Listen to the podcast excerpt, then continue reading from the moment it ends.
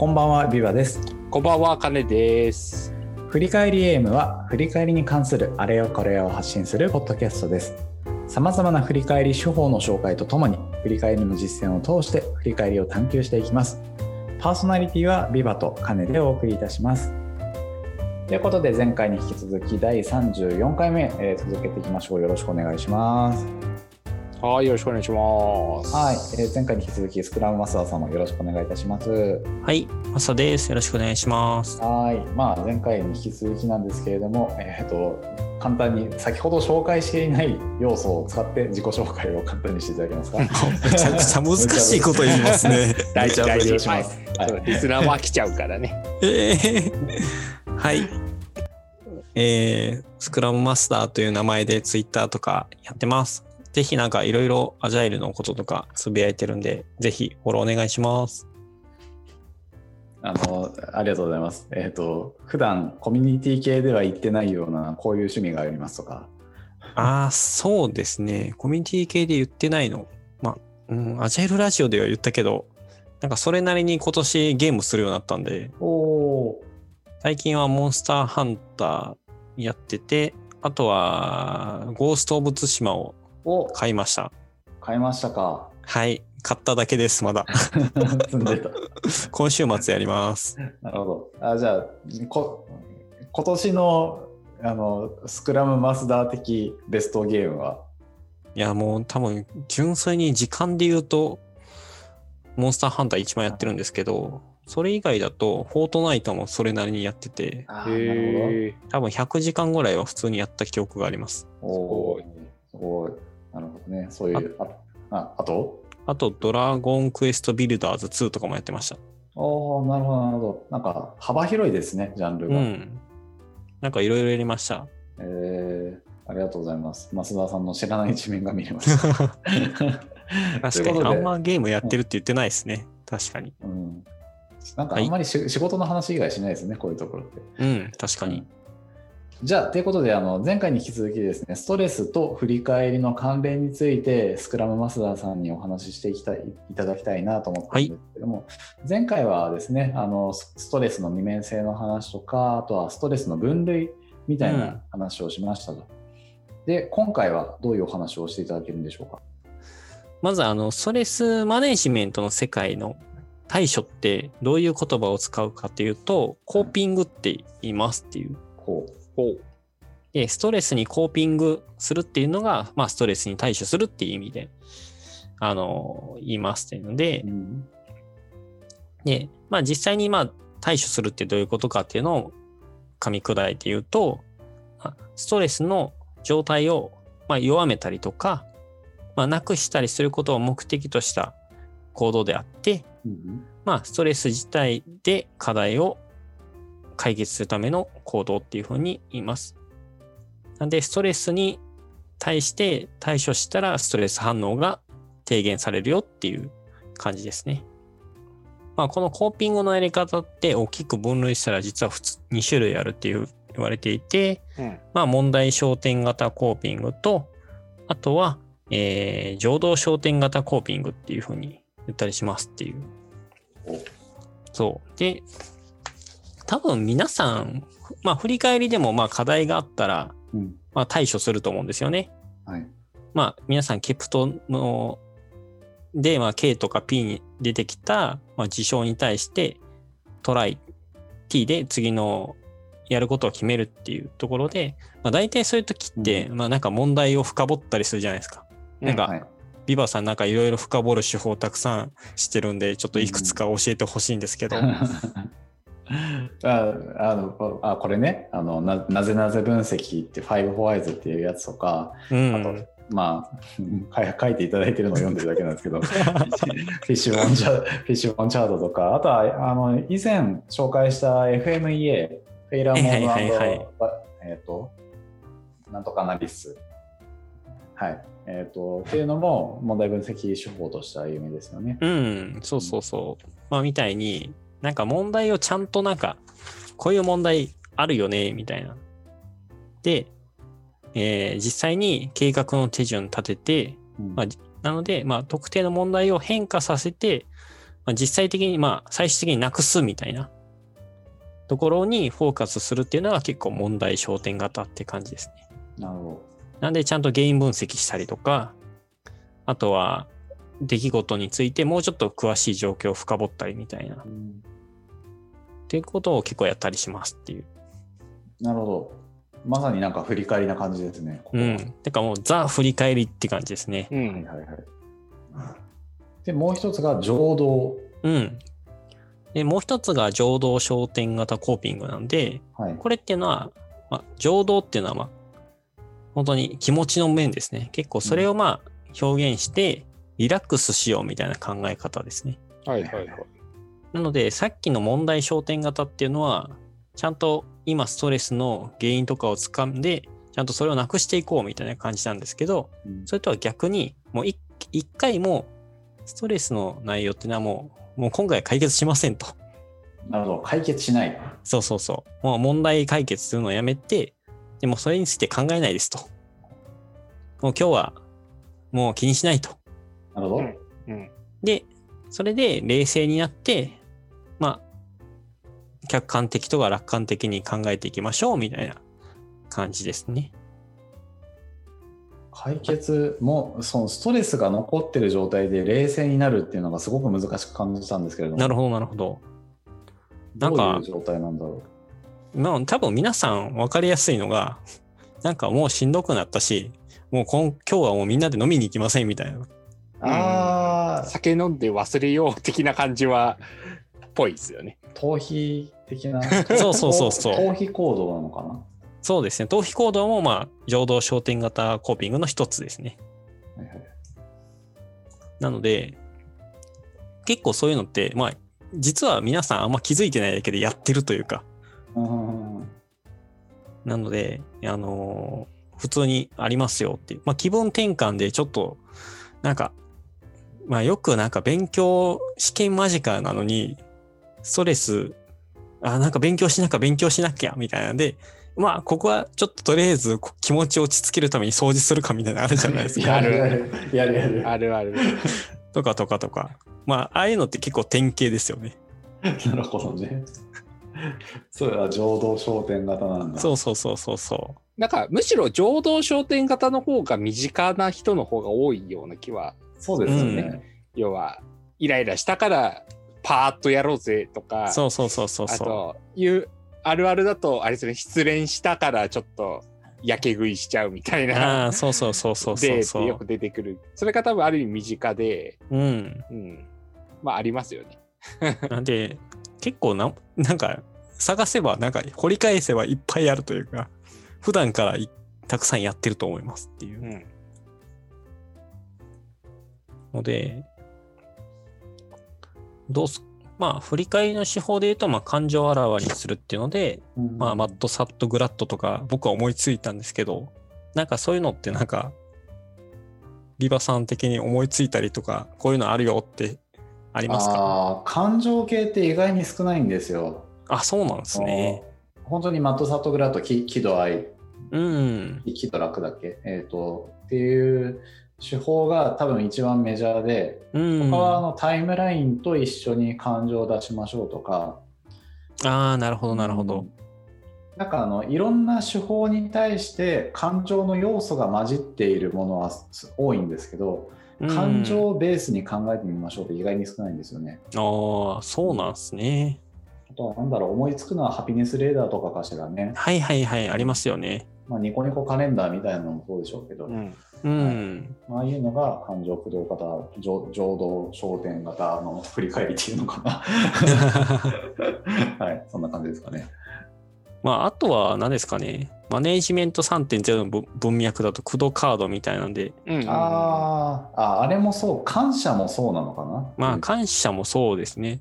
はいはいはい。気持ちの面にフォーカスしてるっていうと、そうか。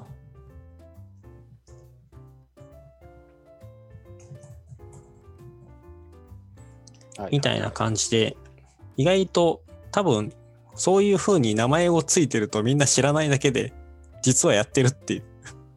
確かに。うんうん感じですね。今その情動焦点型と問題焦点型2つコーピングの方法を教えていただいたんですけれども、うん、まあ何でしょうね。こういう時に使い分けるといいよとかはいはいはいはい、使い方、うん、良い使いこなし方みたいなのってあるんですか？ああなるほどなるほど。そういうのが実はちゃんとありまして。あるんだ。あるんですよ。でまああのー基本的には、えっ、ー、と、まあ、問題焦点型を最終的にはやっていきたいっていうのがある、ありますっていう。ただ、その時にちゃんと問題焦点型の、まあ、コーピングをやるだけの、まあ、体力だったりとか、まあ、メンタルの面とかで、ちゃんと、なんか準備できてればいいんですけど、それが本当にできてない時っていうのがやっぱりたくさんあるんですよね。はい、やっぱさっき言って 言ったみたいにもう飲みに行くしかないぜみたいな時ってやっぱあると思うんですよ。はい、なんであのまずは客観的になったりとか冷静になるためにまずは上等焦点型、まあ、をしっかり自分の中で持っておくのが結構大事だよっていう感じですね。なんで、なんかしんどい時に問題焦点型やっちゃうと、のコピングやってしまうと、まあ実際倒れちゃったりするので、はいはい、なんかしんどい時に無理やりなんか根本原因探って対処しようみたいなになっちゃうと、やっぱちょっと頑張りすぎじゃないっていうのは思ったりします。あそうなんですよね。その振り返りの時にも本当に燃え上がってて、しんどいっていう時に、根本分析分析して よしなんとかするぞってやるともう次の振り返り誰も集まんなくなるんで。はいはいはいはい。ただただ辛いだけだから。そうなんですよね。ここは話すだけでもいいんですよねやっぱり。そうですね。ちょっと立ち止まってその立ち止まって話せる情報を共有するっていうだけでも、すごく価値があるので、振り返りとしては。確かに確かに。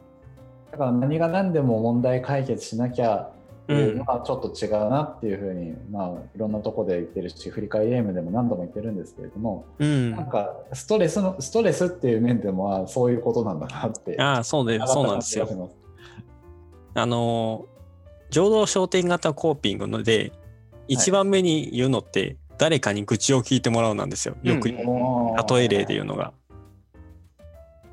なのでまさにそれですよねっていう、うん、確かに。なんか振り返りの中でいろんな対話を重ねることで自分はこう思っててこれしんどいと思ってるとか、こういうことは良かったと思ってるとか、まあそういうところを話すだけでも実は情動焦点型コーピングをうまいことやってるっていうことに実はなってるんですよっていう。なるほど。なんかあれですよね。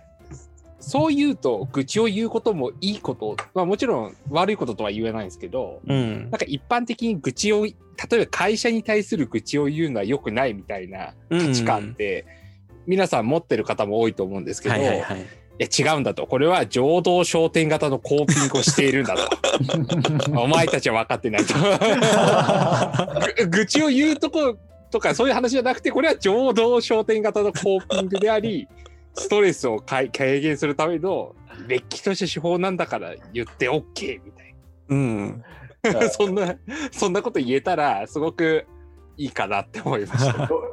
皆さんいいですね。あの論理的な裏付けが、学裏付けがある中で口を言うことができる。何お前ら振り返りで愚痴とか言ってんだよって言われたら、いや、これは情動焦点型のなっていう。手法なんだよと。分かってないなと。いいですね。ちょっと一個あのあどうぞどうぞツイッターの方で質問来てるので答えていきたいなと思うんですけれどもあのチーム内であの人によってあのコーピングのやり方が割れ,、割れますと。割れると。うん、っていうのってその人それぞれ捉えた方が違うからですかねっていうのとそんな時ってどうどういうふうに対処すればいいですかねああなるほどね。難しいですね。でも、問題焦点型であればそれなりに、まあみんなで計画的にやるので、あんまずれる気がしないというか、それは多分みんなの考え方がなんかまとまってないだけなんかなって思ったりしますね。こう最初の振り返りの時であれば振り返りのその最初の方向性テーマとかが、うん、まあ、ちゃんと決まってないとあるある人たちは問題焦点型で話をしようとする。あ確かに確かに。は情動焦点型で話をしようとするしっていう、まあ、確かに確かに。あそれは結構そもそもありそうですね、うん、多分情動焦点型のやつをやろうとしてる人はやっぱりアップアップだと思うんですよね。はいはいはいはい、問題焦点型に突っ込もうとしてる人は多分それなりに、まあ、今余力があるというか、うん、なんでそこをなんかちゃんと見極めてあげたりとかまあ実は情動焦点型取ろうとしてる人もまあ単に焦ってるだけで、まあ、落ち着いてもらえば問題焦点型のコーピングに取り組んでもらえたりとかもすると思うんで、はいはい、まあなんかうんとまあ特にそういう問題焦点型と情動焦点型で分かれちゃう場合は、まずは情動焦点型の人をまずは落ち着けるとか、リラックスしてもらうっていうのをまずは考えた方がいいかなっていうふうに思います。まあ、さっき言ったと。うん。パンパンな人にもっと考えてって言っても考えられないので。なんでそこは結構大事かなって思いますね。そうですよね。うん。そこはそうですよね。振り返りのいわゆる段階の部分でもあるかなと思っていて、うん、情動焦点型があの自然知らず知らずのうちに振り返りの中で出てきちゃう。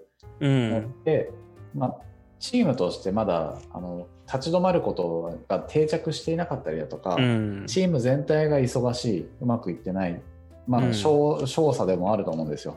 うん、なので、それそこをどうするのかって考えるときに、うん、もういきなり問題解決するとやっぱりうまくいかなくてですね、うん、そうじゃなくてまずはチームのみんなの状況を聞こうかと、はいはい、アクション出さなくてもいいからとりあえずみんなの話を聞いて、まあ、落ち着いて、まあ、愚痴言い合ってもいいしでそうし、うん、そうするとアクション出なくてもあの他の部分でコミュニケーションが多少活性化するんですよね。確かに確かに。うん、でそれで、えーと、振り返りの別の部分で効力が出てきてちょっとずつ余力ができてくる、うん、でできてきたらじゃあ問題焦点型やろうかみたいな感じがるかもしれないですね。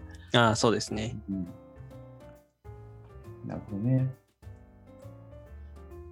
はい、ご質問ありがとうございました。ありがとうございます。うん、なんかツイッターでは浄土焦点型が割あの身近なのが分かるなとか確かに確かに。効果ありそうだなみたいな話もありますね、うん。うんまあ、なかなか振り返りで浄土焦点型のコーピングじゃあやろうやろうかっていうのがなんかねちょっと組織的にね上司に報告したりした時に「えなんで?」とか絶対言われそうですもんね。まああとはその素直に言えなくて逆にストレス溜めるとかもありそう思ってて。確かになんか要はねチームメイトに愚痴があっても言えないとかあるじゃないですか。ありますね。あります。そこは難しいですよね。うん。なんかその愚痴が言えないみたいな部分もある種先ほどのデイリーハッスルで上げましょうだと上げやすかったりするんですよ。ああなるほど。実体験ですけど。あそうなんですね。そうそうそう。まあ、あの、ち小さなイラつきだとか、うん、あの、普段抱えてるけど飲み込んじゃうようなやつも、はいはいはい。めちゃくちゃちっちゃいやつでもいいからデイリーハッスルあげようって言って、まあ、楽しみながらみんなでで、楽しみながら愚痴を言い合うみたいな。なるほどなるほど。っていうのができるとね、またいい振り返りになりますよね。そうっすね。確かに。それ大事ですね。うん。ちょっと気になったのが、情動焦点型のコーピング、さっきあの感謝っていうのがありましたけれども、うん、感謝って、なんだろう、まあ、問題解決はしないし考えないんだけど、なんか、なんだろうな、ストレスを軽減、対処してるのかなっていうのはちょっと疑問で。はいはいはい。まあ、その感謝し合うっていうのもすごく重要な振り返りとしてはすごく重要なファクターではあるんですけれども、はいはいはい、コーピングなのかな。ってふと疑問に思ったんですね。ああなるほどね、うん、なるほど。まあ、正直コーピング自分に合うかどうかはまた別の話なので、はいはいはい、まああの、まあ、あくまで例の話にはなっちゃうとは思うんですけど、うんうん、なんかまあ相手の、まあ自分の中のまあ気持ちを伝えるっていうこと自体が、まあ、なんでしょう。自分のコーピングになったりする人もいるので、はいはい。まあ、まあ、プラスの気持ちを伝えるっていうことも結構大事なのかなっていうふうに思ってます。なんかやっぱ抱えちゃう、何も言えないことが、こう、なるほどね。ストレスになっちゃう人とかってやっぱり、なんか本当は言いたいんだけど言えないんだよな、みたいな、ってあったりするんですよね。伝えるっていうことがコーピングなんだ。うん。まあ、一つ、まあ、やり方としてっていう、はい、まあ、気分を転換するっていう意味なんで。まあ、なんか、あれですよね、今の話って、なんか伝えたいけど伝えられないみたいなストレスを持ってる人もいるってことですよ、ね。まあ、そうです、そう。あの、なんだろう。これが正しい例か分かんないけど、好きな子に好きって言えなくてモヤモヤしてるみたいな状態に近いような感じで、まあ、ありがとうって伝えたいけど全然伝えられてない。うん。本当は伝えて感謝の気持ち伝えたいのにっていうのを、ちょっと振り返りとかの場で伝えられるようにして、うん、伝えることである意味あ伝えられたすっきりしたみたいな、うん、そういうコーピングありそうですね。突っ込むと多分問題焦点型問題解決してるから。あ言えないっていう問題を解決してるそうそうそうそっかそっか。問題源に直接アプローチしに行くから 多分浄土商店型は言えないんだよなってあの高校生の男子同士で作り合うとかそんな感じじゃないですか。あまあまあまあ確かに。あ言うまで言わないまでもね。そうまあそれでもいいじゃないっていう話ですよね、うん、そうですよね、はい。いろいろありそう本当に。まあいろいろあると思いますなんか、うんうんうん。まあ、結局、なんか浄土商店型はそのストレスに感じることに対して直接アプローチするかしないかの、しないっていう方だけなんで、まあいろいろやり方はあるよなっていう感じですね。なるほどね。この浄土商店型のコーピングって、こう、ん 発音がすげえどうでもいいんだけど、ココーピング、コーピング、コーピングかな？コーピングかですかね。コーピング、はい、すみません。はいえーと、ちょうど焦点型のコーピングってうんと、まあ、いろいろ種類があるなっていうことは分かったんですけど、うん、なんかどどういうものを手段として自分の中で持っておくと良さそうなのかなっていうのも聞いてみたくてですね。ああ手段浄土焦点型コーピングの例ですかね。どういうのがあるいっぱいあるのかなっていろいろそのね選択肢を広げておきたいのが。はいはいはいはい。でまあ一応ストレスマネジメントの世界だと、まあ、いわゆる浄土焦点型のコーピングって、まあ、100個くらいは、なんか持っといた方がいいよ、みたいな。100個 ?3 桁ですか？す3桁ですね。なんで、まあ、あの、皆さん頑張って100個見つけましょうっていう。おアドベントカレンダーのネタですか？お？25個だとそこで埋まるじゃないですか、100個とか。確かに、4年がかりだな。いや、別に、1日1個って話じゃないけど、100個、100個出したやつを1日で言えばいい まあまあ、でも、はいはい。100個出す。ちょちょちょっとあのみんなのこう浄土商店型コーピングを 3, 3つずつぐらい行ってみましょうよ。おおいいですね。あ今今ですね。そうそうそうなんかあの聞いてる皆さんもツイッターとかに自分の中の浄土商店、うん、ちなみに例えばどんなやつがあるんですか？ああ確かに確かに。まあ僕だとまああの甘いもん食べたいよねみたいなちょっとしんどい時とかって思ったりするんですよね、はい、はいはい。でまあ甘いもの食べたいでもいいんですけどまあなんか実践する時に甘いもの食べたいだとやっぱ選択肢が結構多かったりとかなんか固定化されてないのでもうちょっとなんか具体例というか、まあ、固有名詞みたいなのが出てきてる方がいいっていうふうに言われてますっていう。なるほど、なるほど。なので、まあ、大阪に住んでる人だと、有名なみたらし団子屋さんがあるんですけど、はい。気安総本店のみたらし団子を食べた、食べるっていうのが、なんか僕として甘いもん、あ和菓子食べたいな、ああ、気安総本店のみたらし団子食べたいみたいなところまで行ってると結構なんか、まあ、いい浄土商店型コーピングみたいな感じにはなってますね。はいはいはいはい。ああ、なるほどなるほど。イメージできました、じゃあ、じゃあちょっとぜひ具体的な感じで、金、うん、さん何かあります ?2 つ3つ。そうですね。私は、なんか、疲れたなっていう時は、あの、家系のラーメンを食べる。なるほど、なるほど。また体に悪い。家系ラーメンを食べる。なるほど、なるほど。あ？あと何あるかな？パッと出てくるの難しいですね。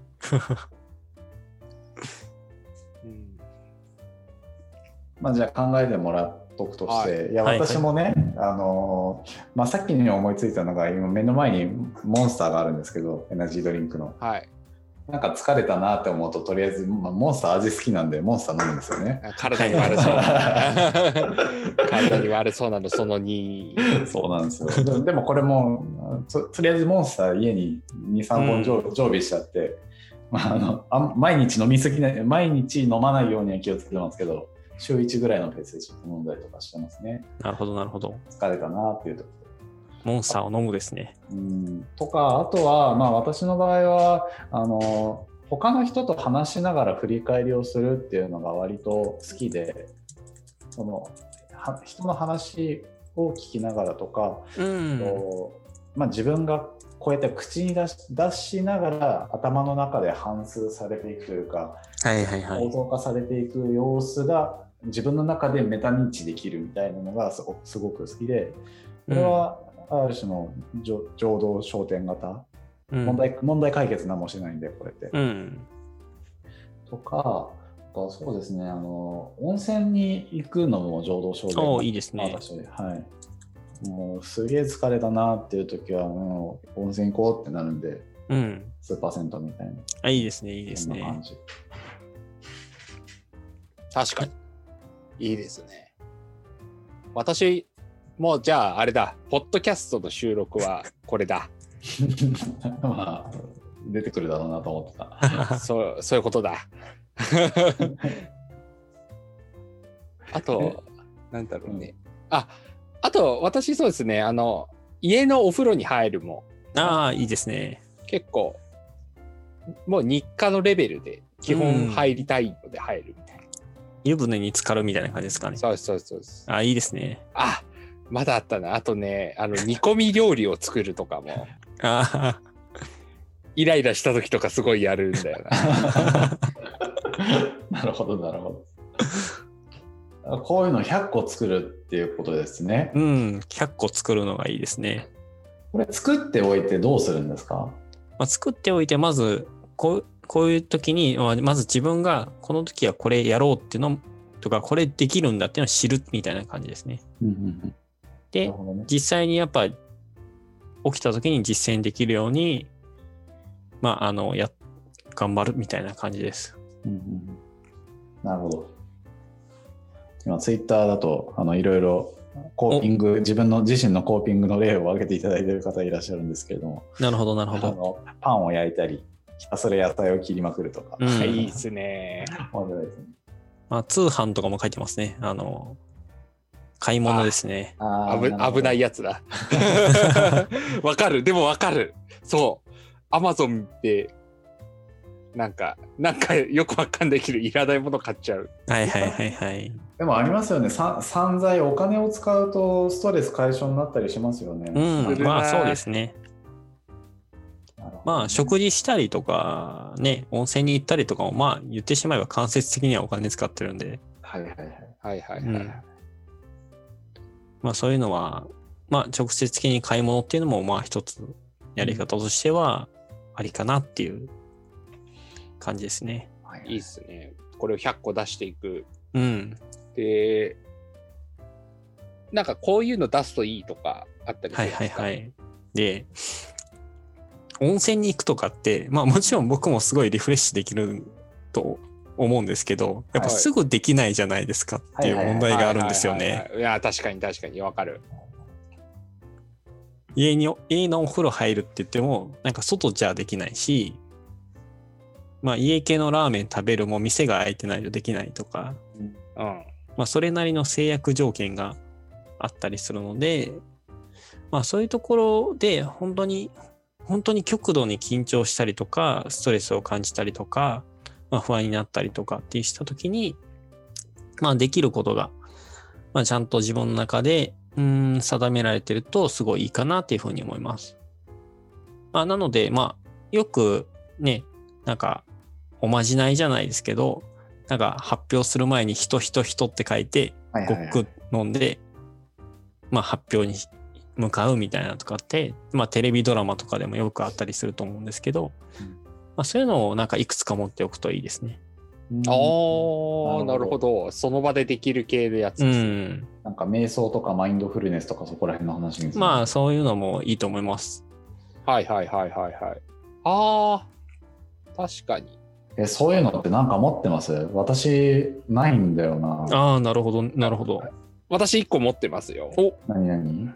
えっとですね、なんか、ポッドキャストとか YouTube 画面出てないんで伝えるの難しいんですけど、私、あの、指の腹と腹を全部の指くっつけるっていう、ああ、はいはいはいはい。ポーズをやるっていうのを実は、あの、中学校の時バレーボールやってて、バレーボールやってた時に、その指先の感覚ってすごい大事なので、はいはいはい、はい、要は右手と左手の指の感覚を、なんかこう同期させるために、それをやる癖みたいについてたんですけど、それがある意味なんですよ。集中するためのルーティーンみたいな。うん、あるので、なんか焦ってる時とか、その、緊張する直前とかはそれやるとちょっと落ち着くっていうのがあります。ああ、なるほど、なるほど。えー、増田さんは何かありますか？そういう、すぐできる。ああ、そうですね。まあ、まず発表するときとか、まあ、こうやってお話しするときとかって、僕絶対まずお手洗い行くんですよね。へえ。まあ、それでまず準備したいとか、あと、まあ、やっぱり、人前で喋るときに、まあ、特にまあ、対面とかで話すときには、えー、発表する前に一呼吸、まずしっかり自分の間を作るっていう一呼吸を置くとか、あとは発表する、まあ、直前にあのどういう人が参加してるかっていう顔を確認するみたいな。うんまあそれはなんか準備なのかコーピングなのかちょっと怪しいところありますけど、まあそれでまずは自分の気持ちを落ち着けるっていうのは結構やってますね。なんか冷静になったりするためのものでもいいっていう意味だと、私、黄色い服着るですね。ああ、それいいじゃないですか。あ、いいですね。それですね。それですよ。やっぱ スイッチ入れてるんですよ、着ることに。はいはいはい、はい。まさにそれじゃないですまさにそれです。それか。なるほど、なるほど。いいっすね、いいっすね。うん。なるほどね。ぜひ皆さんもこういうすぐできるコーピングとか、いろいろ準 100, 100, 個準備するのはすぐできなくてもいいですよね、きっと。まあそうですね。100個はやっぱなかなか大変なんで、僕何、まあ、何回かやりましたけど、やっぱ30分だと70個ぐらいしか書けないので、多分1時間ぐらい普通に書ける、かかると思います。普通に書こうとすると。ですよね。すごい。それだけ出るのがすごい。まあぜひ、やっぱ年末のね、こう振り返りのお供にちょっと ネタの一つとしてぜひ確かに確かに。あのぜひ振り返りアドベントカレンダーさっき埋まってたので2個目作っておきますけれども はいあのそちらのお供にしていただければと思いますコーピング考えるの、うん、まあまずはなんか具体的にまあできるハードルのさっき、うん、本当に簡単にできるかどうかは置いといてとりあえず100個出すっていうのが結構大事だと思うんで100個ってなかなか出せないんですよ本当に。いやそう思います。それあの100個出すことがストレスになりません？まあ確かにね。確かに確かに。いやまあでも100個ってのがないといっぱい出さないんでしょ？二面性があるんでしょ？なるほどね締め切りとかね。締め切りとかね。個数のクオリティのとかね。確かに。はい、そうそうじゃあ適度なストレスを皆さんに与えておくと年末までに100個、えーと、コーピングを出しておいてください。確かに。1日4つ出せば年末まで間に合いますね。あコツコツやる人いるのかな？コツコツやる人。私絶対無理。あ僕も無理ですね はいまあ、はい、いいネタでしたねうんというあんあんまり横道それてないけど、横道それたい話とかあるかしら？お横道それたい話、うん、ここもっと話したいんだよってありますうん。このテーマで。まあ、あとは、なんかコーピングの話、最初なんかいきなり2つ分類あるよって話したんですけど、実はなんか他にも分類方法あったわっていうのにさっき気づいて。ぜひ教えてください。はい。えっ、ー、と、まずはまあそ、そのストレスになってることに働きかけるっていうのが一つ目のやり方で、あ、一つ目の考え方で、あと二つ目が認知的評価に働きかけるっていう。認知的評価。評価？こ、こうですか？あ、そうですね。当てます。認知的評価とは？まあ、後でちょっと話します。で、で3つ目がストレス反応に働きかけるっていう。ストレス反応。うん。なるほど。他には？あ、その3つですね。その3つ。なるほど。じゃあちょっとせっかくなので一つ一つどういうものか、うん、ストレス源あストレスあストレスまあそのものですねそのものうん例えばこういうのはどういうものかというとまあさっきまあ問題焦点型の話とまあこれはほぼ同じなんですけど、まあそのストレスと感じている対象ですねまあそれをまあうまいこと原因とか分析して解決しましょうみたいな感じです。なるほど。じゃあさっき私と金さんにハテナマークが浮かんだ認知的評価に働きかける。ああ、えっ、と、これは、えっ、と、まあ、ストレスの、まあ、二面性とかの話に結構近くて、はい、まあ、ネガティブだと思ってるとか、これってなんか自分にとって良くないものじゃない、良くないものなんだって感じてることに対して、あ、これは別に受け入れていいものなんだよとか、まあ、これって実は問題ないんじゃないみたいなところを、えー、いうふうに捉えるみたいな感じですね。なるほど。別のね、うん、別の角度から見てみて、そっちで自分の評価、認知の仕方を変えましょうってことか。まあそうですね。なるほど、なるほど。なので、まあ自分が失敗したなっって思ったことに対して、あまずは他の人からなんかまずなんかこれ僕失敗したと思うんですけどなんか成功したとかこれ良かったことってまずありあるかまず教えてもらえませんか？みたいな感じの内容ですね。なるほど。で最後がストレス反応に働きかける。あそうですね。まあこれはまあもう本当に、まあ、ストレス反応なんで、うん、まあ、実際にまあしんどくなったりとか、不安に思ったりみたいな状態に対して、まあ気分転換とか、まあ、ゆったりした気持ちっていうのを持ってリラックスしましょうみたいな感じですね。じゃあこれがあれなのかな？浄土焦点型とかなのかな、うん、そうですね。なんで3つ目は結構浄土焦点型に近い。ですけど、まあ、ストレッサーには、あまあ、ストレスそのものに働きかけるって、まあ、実は我慢して解決のチャンスを待つみたいな、まあ、あるので、逃避行動も含まれてるんですよね。ストレスそのものに働きかけるっていう一番目のとこ、お伝えしたところは。まあ、ストレスそのものを、が、まあ、消えるのを、まあ、時間経過で消えるのを待つっていうのが、うん、まあ、ある意味ストレスそのものに働きかけているので、まあ、消える内容であれば、まあ、浄土焦点型でも対処できそうっていう。はいはいはい。ここら辺の先ほどの、えーと、浄土焦点型問題焦点型のコーピングっていう2分類と、うん、今回のそのストレスそのものみたいな3分類って、うん、これ流派が違うからなんですか？分類の仕方が違うっていうのは。分類の仕方は、ごめんなさい、流派が違うまではちょっと終えてないんですけど、まあ、分類の仕方が違うっていうので、ちょっと、心理療法、心理療法士の先生からは教えてもらいましたっていう。あ、じゃあ、今の知的好奇心がくすぐられたので、ここら辺のストレスの話って、はいはいはい、ど学問でいうとどういった学問なんでしょうか？ああ、なるほど、なるほど。あま、増田さんがどどこからこういう情報を仕入れてきたのかっていうのが気になります。そうですね。この辺って基本的にはいわゆる心理学とかまあ、えー、っと、ところが多いんですけど、まあでも、ただ、この学説を唱えた、まあ、セリエさんっていうのは医学系の方で、まあ、生理学っ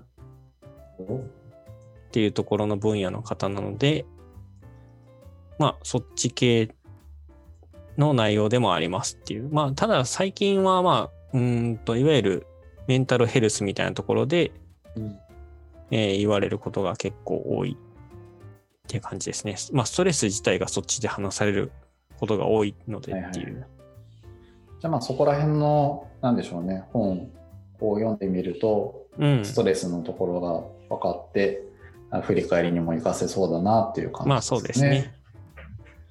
なるほど。メンタルヘルスだとあの漫画おすすめの本とかありますか？そうそうそう。なるほど。おすすめの本ですか？おすすめの本な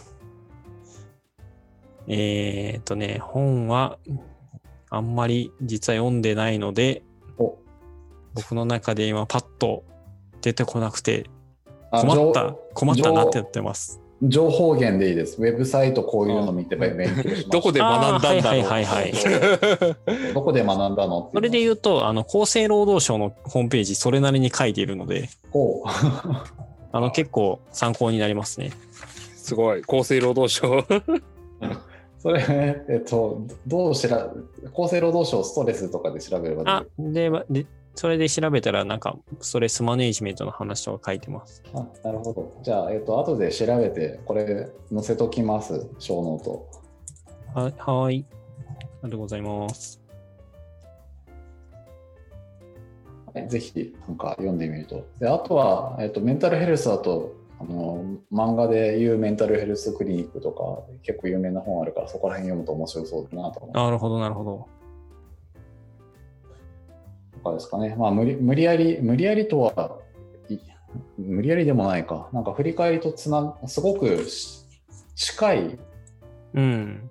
理論的にも、ああ、メンタル、そのストレス面から見ても、なんか振り返りで私が言ってることとか、こうするといいよっていうのとすごく近いんだなっていう、うん、二面性を感じて、おすごく面白い、興味深い話でした。うんありがとうございます。あれじゃないですか、結局、その、振り返りで着目するものっていうのが、人っていうところがあるからこそ、うん、あのスクラムガイドにも書かれてるところでも、人をちゃんと見ましょうみたいなのは、レトロスペクティブにはあるので、うん、はいはいはい。で、人にはストレスがあるって考えると、なんかつながるんじゃないですかね。そうですね。確かに。そうそうそう。ぜひこの機会にですね今日聞いていただいた方はちょっとストレスにも目を向けていただいて、うん、うん、いや私も面白そうなんでちょっともうちょっと深めてみようかなと思います。思いました。はいということで、えっとまあ、この回の振り返りをしましょうかせっかくなんでね。はい。何します？コーピングします？コーピングしますってどういうことですか？さっき。ストレスが何か分からんからコーピングだけ。さっき。の話だとちょっと違う気がする、うん、いやすごく雑雑に振ってしまったすいません。何も考えてなかった。何ですかね。なんかできそうなことあるかな。そうですね。難しいな。今日の話でまあなんかあっちの方なんだっけ問題焦点型コーピングの何かをやってみる。 Five Whys、 Fishbone、Fishbone、Fishbone やるの難しいか。 Fishbone はね、言葉だとなかなか辛いと思う チャート書いてなんぼなんで。どうしようかな。問題、じゃあまあ問題解決型の、雑談しながら問題解決型でしてみますか。そうですね。なんかそういうの参考になると思うんで。うん。あじゃあ、えっと、この今回の収録の中でのストレッサーとなストレスになってたものって何かなっていう話をしてそれに対して問題焦点型でちょっとやってみますか、うん、はいはい。はいなんかあります？デイリーハッスル並みの小さなストレスでもいいような気がするね、こういうのって。そうっすね。じゃあ、やっぱりもっとツイッターでいろんな人がつぶやいてくれたら嬉しかったなって。ああ、じゃあ、なるほど。そのテーマでやってみましょうか。問題焦点型。はいはい。まあ、原因を、原因を探ってみましょそうですね。う。で、原因なんでしょうね。あの、コミまあ、いろいろあるとは思思うんですけれども、はいはいはい。でもスクラムガイドの回と違ってコミットしてない。はいはいはい。ああ、そういうのありますよね。別につぶやかなくてもいいやってなってる。確かに確かにあもちろんもちろん。とか、他なんかあります？思いついたの。まあ、あとは、純粋に参加者数の問題ですかね。ああ。パイが小さいと、パイが小さい。あーその辺、ね、まあ、すごいなんか他の人に責任をなすなすりつけてる感があって心苦しくなってきました。いや視聴者の皆さんが悪いと言ってるわけじゃないですよ。み来ていただいてる視聴者の皆さんはすごくありがたいですから、ありがとうございます。なんか私が思ったのはこうつぶやく好きっていうのをうまく作れてないのかなと思っててなるほどね。あ、いい問題だ。そう参加者が、まあもちろんポッドキャストとかで聞いてる時だとなかなかそこはつぶやきづらさはあるかもしれないんですけどこうやって YouTube で見てる人がうまくつぶやけるようなまあもうちょっとちょっと参加者参加型みたい、あの視聴者参加型か、はいはいはい。みたいな要素もちょっと入れてもよかったのかな、うんさっきのコーピング出してみましょうもなんかみんなもやってみましょうよとか。はいはいはああ、そうですね。そうそうそうそうそう。なんかそういう働きかけをもっとしても面白いのかなって思いました。い。確かに。あーちょっと参加、視聴者に参加する仕掛けをもうちょっとナチュラルにできるように訓練していかないとですね。そうですねそうですね。ななんかうん。自然とそれ出せるようになるともっといい体験ができるんじゃないかなって思います、我々としてもパーソナリティレベルが上がりますからね。そうですね。そこを確かに確かに。やっていきたい。そこで、そう、まあ、せっかくメンチメーター有料アカウント持ってるので、なんかあの、もうこの振り返り実践会振り返り AM 用のもうメンチメーターずっと開けておいて、そこに投げ込んでもらうとか、うん形でも、あでもそれだとツイッターと変わらなくなっちゃうから、結局は、このタイミングでちょっと話してみようかみたいなのは作った方がそうですね。やっぱ我々の仕切り力のところですよねはい。なるほど。ということで、あの次回、配給会でお楽しみに。お、はいいいふりをしてますね すごいあ。のいやあの皆さんの好きなエピソードは何ですかっていうところから始めるわけですよ。はい、ちょっとそれは次回に置いておいて、まあ、そんな感じであの問題焦点型のコーピングをしていきましたと。はい。はい、アクションはとりあえず立てたのでやっていきましょう。で、えー、とじゃあということで、えー、と2回分終わりましたのでエンディングをして最後にあの増田さんからちょっと宣伝いただいておしまいにしたいと思います。はい。振り返り M ではリスナーの方からご意見、ご感想をお勧めしております。ん？お待ちしております。おすすめじゃないよ。振り返りについて深めたい人は、シャープ振り返り AM をつけて、ツイッターでつぶやいてください。私、初めて間違えたんじゃないかな、このエンディング。確かに 今日調子悪いですね 私もいろいろね。その第あの前回のスタート間違ったりとか、まあ、ちょっと久しぶりだから、久しぶりだからね。うん。そうそうそう3週間ぶりだからね。そうそうそうはい。こんな感じで、はい、2回分、あのいつもとは毛色の違ったストレスの話、すごく面白かったです。ありがとうございました。ありがとうございました。まあ、ぜひ、あの、他の、まあ、ストレスのネタをまた深めても いいですし、また、なんか、10回後、20回後ぐらいに、ぜひゲスト、ゲストに来ていただいて、また新しい話、みんなでできればいいなと思っております。はい。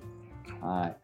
ということで、宣伝、ぜひ最後に、この、先先ほどと同じでも大丈夫ですので、何かあればお願いします。はい。えーっと、私が運営しているコミュニティスクラム同関西オンラインでも勉強会やってますので、ぜひご参加いただけると嬉しいです。はい。以上です。はい、ありがとうございます。ということで、ここまでご視聴いただいた YouTube ライブで来ていただいた皆さん、あとは、えー振り返り AM で、ポッドキャストでいつも聞いていただいている皆さん、本当にありがとうございました。えー、それではおやすみなさい。お疲れ様です。お疲れ様です、はい、お疲れ様でした。ありがとうございました。